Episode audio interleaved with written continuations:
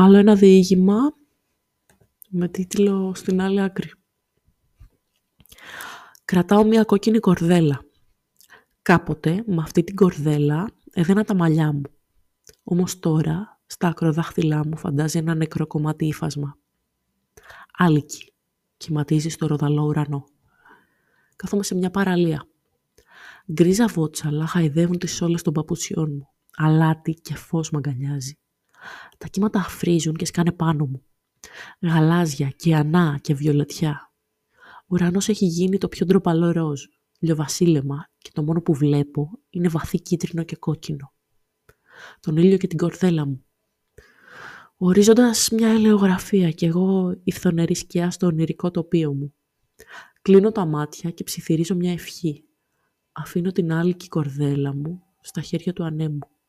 Φεύγει μακριά μου και φτάνει στην αντίπερα όχθη, σε ένα μέρος που δεν μπορώ να δω και ίσως ποτέ να μην πατήσω.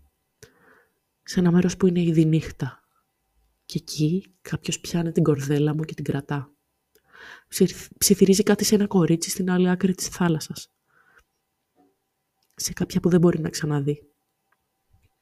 «Θα σε περιμένω», της λέει και σφίγγει την κορδέλα της μοναχικός απόϊχος της δικής της ευχής. Μιας ευχής που κρατά μια αιωνιότητα. Μ, καλούτσικο. Μπορεί να το βάλω και στην εργασία του μεταπτυχιακού. Θα δούμε. Καλό σας απόγευμα.